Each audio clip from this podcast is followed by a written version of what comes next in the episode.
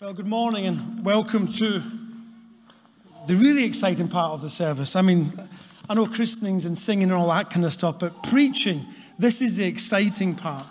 Uh, should I wait for all the parents to come back from creche? Do you think? I'm sure there's a few that I think they can avoid. They'll pick it up, will they? Okay, okay.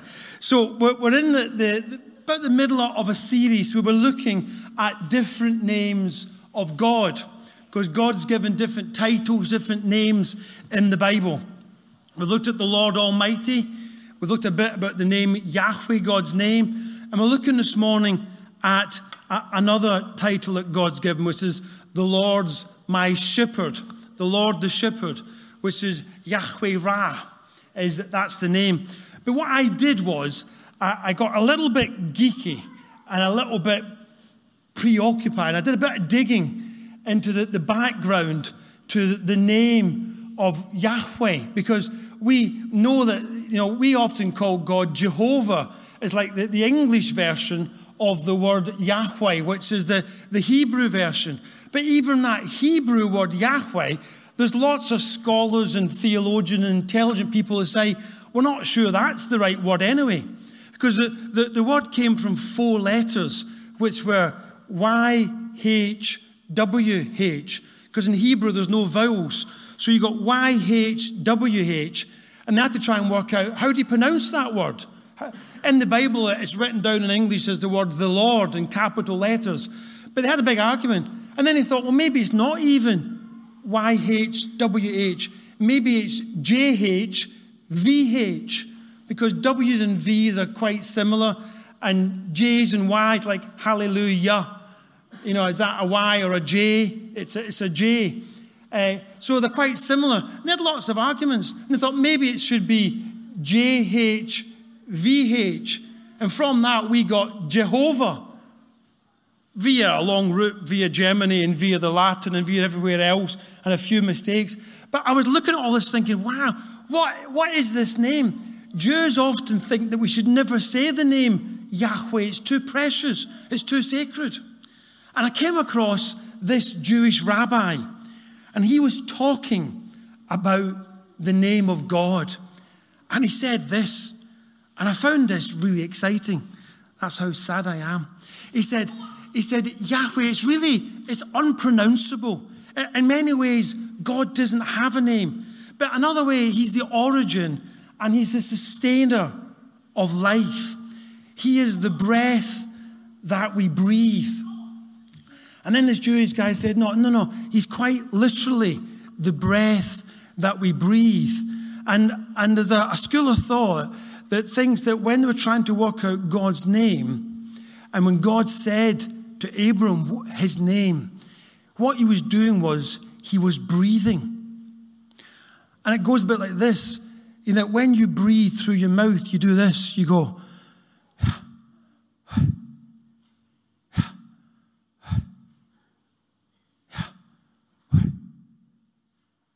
And that's God. God is, yeah, God is our breath. God is the sustainer of life. And when I came across that, it made me tingle. I loved it. I, I went to bed at night, and I've got a different kind of routine now at night. I go to bed, and as I'm going to sleep, I don't breathe through my nose because it hasn't the same effect. It's rubbish, that, isn't it? You know, but if you breathe through your mouth, when you're lying on your bed at night, you do this.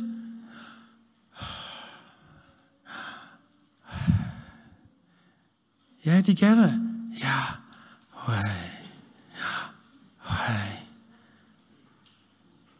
When babies are born and they start breathing, the first thing they do is they say God's name. Yeah. And when you're dying, you take your dying breath think that's fantastic. I love that Jewish rabbi, you know, who brought this to life to me. That God is a name, you know, it's beyond a name, but He's everything. He is our name, He's our breath, and we can't escape Him. If you want to escape God this morning, you've got to stop breathing to escape God. And I wouldn't advise that as a sensible technique. But what I want to do, I know it's His church, but let's be a little bit weird this morning. Just a little bit. I want you just to indulge yourself, maybe indulge me.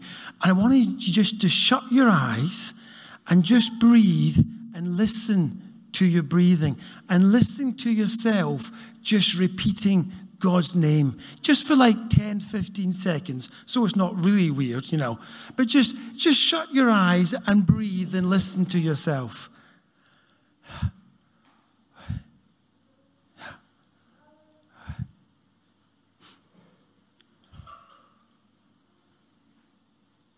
Are you doing it? You're all breathing very quietly. That is God. That is Yahweh.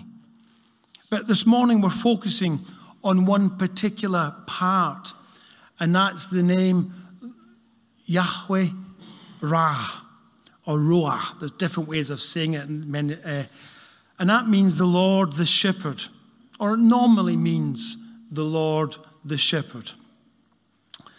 And the shepherd we know is someone who, who looks after the flocks, who tends them, who feeds them, who leads, who leads them. And Jehovah Ra, the Lord the shepherd, is the, the good shepherd, the shepherd who looks after his sheep. You know, I know reading this morning, where we start with Jesus, and he's talking to two groups. He's talking to the, the tax collectors and sinners, and he's talking to the Pharisees. We get that at the start of Luke chapter 15. And Jesus starts this parable, this story, with this, this line there was this shepherd. And in that culture, there was this shepherd is the start of a joke. It's slightly now in 21st century language a little bit politically incorrect, but it's a little bit like saying there was this Irishman. You know, if somebody says there was this Irishman, you know it's a joke. You know he's not telling a true story. Well, at that time in Hebrew culture, at that time in Israel, eh, know, shepherds were ridiculed. They were jokes. They were outcasts. And when you start a sentence was, there was this shepherd and he had a hundred sheep and one went away and got lost. And the shepherd left the 99 and went chasing after the one. And the crowd are listening to it thinking, ah, brilliant Jesus, stupid shepherd. Who would leave the 99 to chase after the one stupid Irishman? You know, you get the joke, yeah? That, that was the setup. But Jesus turns that completely on its head. He starts off with this joke. There was this shepherd. And he says, No. No, that's God. That is Jehovah Ra, the God the shepherd. He is interested, He cares for you. He cares for you as an individual. The 99, Jesus tells us at the end, were the self righteous Pharisees who don't think they need Jesus. They don't think they need saving. They think, I'm all right. I don't need any help. Jesus says that's who the 99 are. The one are those that maybe are not perfect, who have got issues. And we're told in the Bible in 1 Peter chapter 5 and verse 7, it says this Cast all your anxieties, cast all your concerns, cast all your worries on Jesus because he cares for you. And that's the picture we get here in this first parable. We get this picture of Jesus caring, of God, the Good Shepherd, caring, of being concerned about the one who might be in trouble being concerned about the one who may have problems, the one who's not perfect. We get God, the good shepherd, Jehovah Ra, saying, I am concerned. We get that. We're, we're looking at all the different names of God for the five or six weeks, seven or eight weeks actually. But we're linking it to the story in Luke chapter 15 of the prodigal son or the prodigal God. And we're looking back at that all the time. And in Luke chapter 15, when we get the story of the prodigal son, we see the father, the good shepherd, God the Father, waiting for the son to turn to him, running after him. An embarrassing thing for a, a patriarch to do, running after him in order to love him, to forgive him, to protect him, to care for him, to reinstate him, to make him part of the family, to have a party. You know, there are many Im- images in the Bible of God the Good Shepherd, of God the Shepherd. And from that, you can take that God really wanted to emphasize the point that God is a God who cares. And I think, particularly, He cares for those who are not self righteous. He cares for those who say, you know, I have stuffed up. You know, I am not worthy. And God says, You are who I care for. You are my kind of person. Please come and allow me to shepherd you, allow me to direct you. That is the Good Shepherd. You know, in the Bible, when you look at the word Jehovah Ra, the, the word ran normally is translated as shepherd. It's translated about 75 times in the Bible as shepherd. But it's often otherwise translated as friend or companion.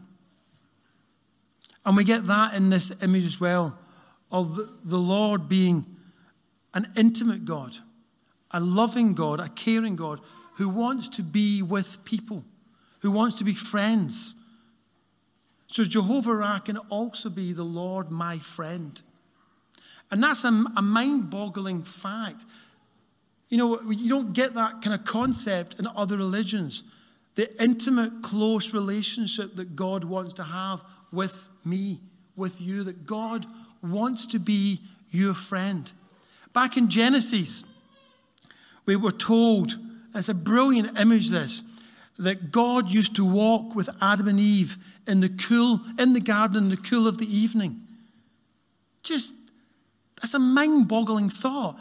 Adam and Eve are out for a stroll when it's cool, they're not stupid, and God walks with them. Imagine that.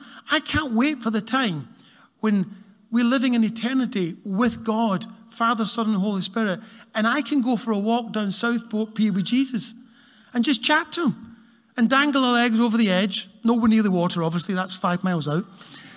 You know, and we can sit there and we can chat. We can be intimate.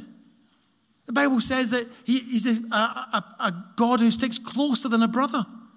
You may have a wonderful relationship with your brother or your sister or a close friend. The opportunity is to have a closer relationship with God. Jehovah Ra, God, that friend. It's not bad for your self esteem, isn't it? I've got a friend in God. We sing that song. He calls me friend. If you're feeling a little bit down, if you're feeling slightly unsuccessful, not the best in life, you have a friend in God. Suddenly, Toy Story came into my mind there. I try, I'll push it away again. Yeah? You have a friend in God. You have that opportunity to have a friend in God. Like the prodigal son, if you turn to God, He is there and He will be your friend. And there are testimonies as I look out, I look at faces. I'm looking at Bob in particular, you know, I don't know why, you know, who will testify of turning to God and finding out that God is his friend and will carry him through. But another thing is, as church, as Christians, we have that responsibility to be friends to others, to support, encourage, carry. Sometimes a good friend tells you off, but is always there for you. And we need to, as church, represent Christ, be mini Christ. The word Christian means mini Christ. And we need to show everybody else who's not part of God's kingdom what God is like.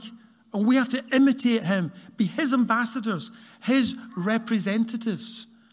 And therefore, we have to show friendship, true friendship, to others in and out of this church. You know, I did have a PowerPoint and I had a picture on it about all about friendship, but somehow it vanished through the internet when I sent it to church. I don't know what happened. So we'll just stop with that picture. But we'll go on to the next one now, though. The next one now. you know, the most famous passage about the Lord and shepherd is Psalm 23. We sang it in the first service, and we might sing it again in the second service. I don't know if we'll do a version of it or not, Mark. Anyway, in Psalm 23, we get these words you know, He lays me down in green pastures, He leads me by still waters. Yeah, I'm sure you, have heard these words before. The Lord's my shepherd, I shall not want. I want to make a really deep theological but practical point, but also very simple as well. God does not lead us into bad stuff. I'm being very technical there. Yeah? A shepherd does not lead his sheep into trouble. He just doesn't do that. He doesn't do it to teach them a lesson. He doesn't do it to give them a small fright. God does not give us bad stuff. Jesus in Matthew chapter 7 says, Listen, even good heavenly, good earthly fathers don't give the, the, the, kids snakes instead of food and that kind of stuff. Well, your heavenly father's far better than an earthly father. You know, he doesn't do that kind of stuff. And it's really important that we grasp that point because we often misunderstand what the Bible says about this. And it leads to us saying that God's done hideous things. Romans chapter 8 and verse 28 is often misinterpreted. And it says, All things work together for the good to those that love God and are called to his purposes. It doesn't say that all things are good. Many, many bad things happen. Many, many bad things happen in this earth to you and to others that we don't know. And that's just bad. And Romans 8 doesn't say it's good. Romans chapter 8 says good can come from it. If we are working out God's will and called to His service, if we are in a close relationship with God, we can make good come from it. But don't be misunderstood. If hideous things happen, don't say that's God. It's not God. It's just bad. We live in a fallen, sinful world where bad things happen. The Lord's Prayer says, you know, lead us not into temptation, but deliver us from evil. And some people think it's God who's tempting us. God isn't tempting us. God is saying, we are to say, God, if I am tempted, you know, you know, help me not to sin. Help me not even to get tempted. God doesn't tempt us. That's crazy. A father doesn't tempt a child to do bad things. It's crazy. But what does happen is when we do have these tough times, if we are Christians, we have the Holy Spirit, God the Holy Spirit with us. God the shepherd with us. But his desire for us, his motivation for us, is to lead us in still waters and green pastures. That's what he wants. But God's will isn't often carried out. Dear me, even me as a Christian trying to do God's will, I often stop off and don't follow it. And there's a whole lot of people who are not even trying to follow God's will. God's will doesn't always happen. But his desire is to lead us in green pastures. Because he's a good shepherd and still waters. That's his desire. You know, even Jesus was tempted. He was tempted not by God, but by the devil. We know that after he spent 40 days in the wilderness. And just to mention that a little bit, the devil's stupid, isn't he? The devil is stupid. He thought he was getting Jesus at his weak point, having not eaten for 40 days. He didn't. He got him at his strong point. He had just spent 40 days in solitude with his heavenly Father. Jesus was pumped up, ready for action. And the devil comes at him. The devil comes at him at his strongest point and thinks he can tempt him. And Jesus just stands on him, doesn't he? He just says, Get lost, you weed, you wimp, you idiot. And shows his immense power and his faith and trust in God. The devil tempted, not God. Not God. God does good stuff. So, going back to our story again, he's the shepherd who chases after those that are in trouble, the lost sheep. He chases after those in trouble to save them, to rescue them. That is our Lord. You see, in, in the stories in the parables in Luke chapter 15, there's two groups there's the 99 sheep and the one sheep. And Jesus says, the 99 sheep represent you Pharisees, you self righteous hypocrites that don't think you need me. And the one sheep represents the tax collectors and sinners. And Jesus says, I'll run after you. I will help you. I will care for you. I will save you. In the story of the prodigal son, badly named, we call it the prodigal God. The young son represents the tax collectors and sinners. The older son represents the Pharisees. And God is there waiting for the young son. I want you to realize this morning that God is there for you.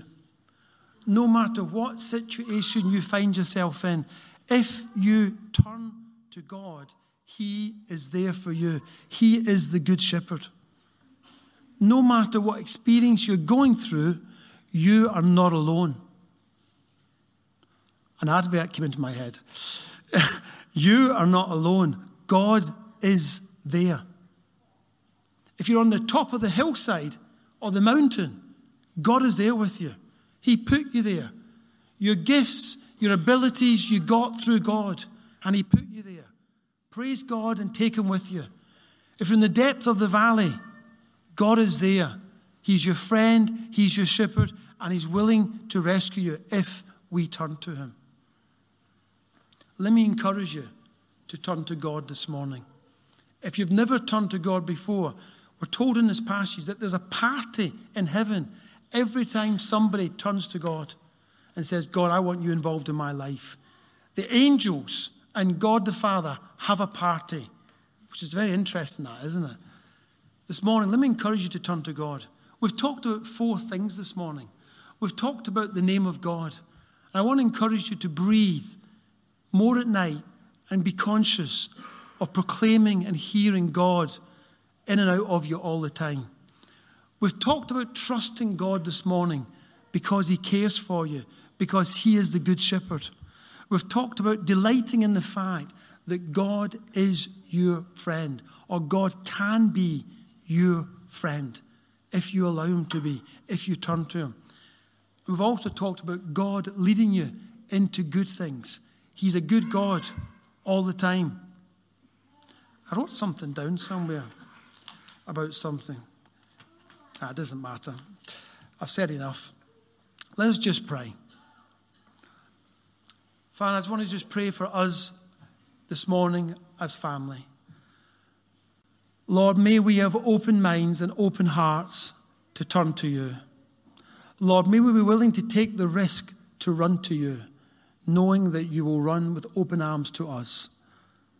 Lord, may we realize this morning that you are the shepherd and you lead us to good places. Lord, all we have to do is follow. Lord, help us to follow you, to be guided by you, to put our faith in you. And Lord, to bask in the fact that we can be friends with you, we can chat to you and be mates with the Almighty God, the Creator God. Lord, help us this morning to have open hearts and open minds, just to take in for ourselves what's important for us. Amen. Thank you.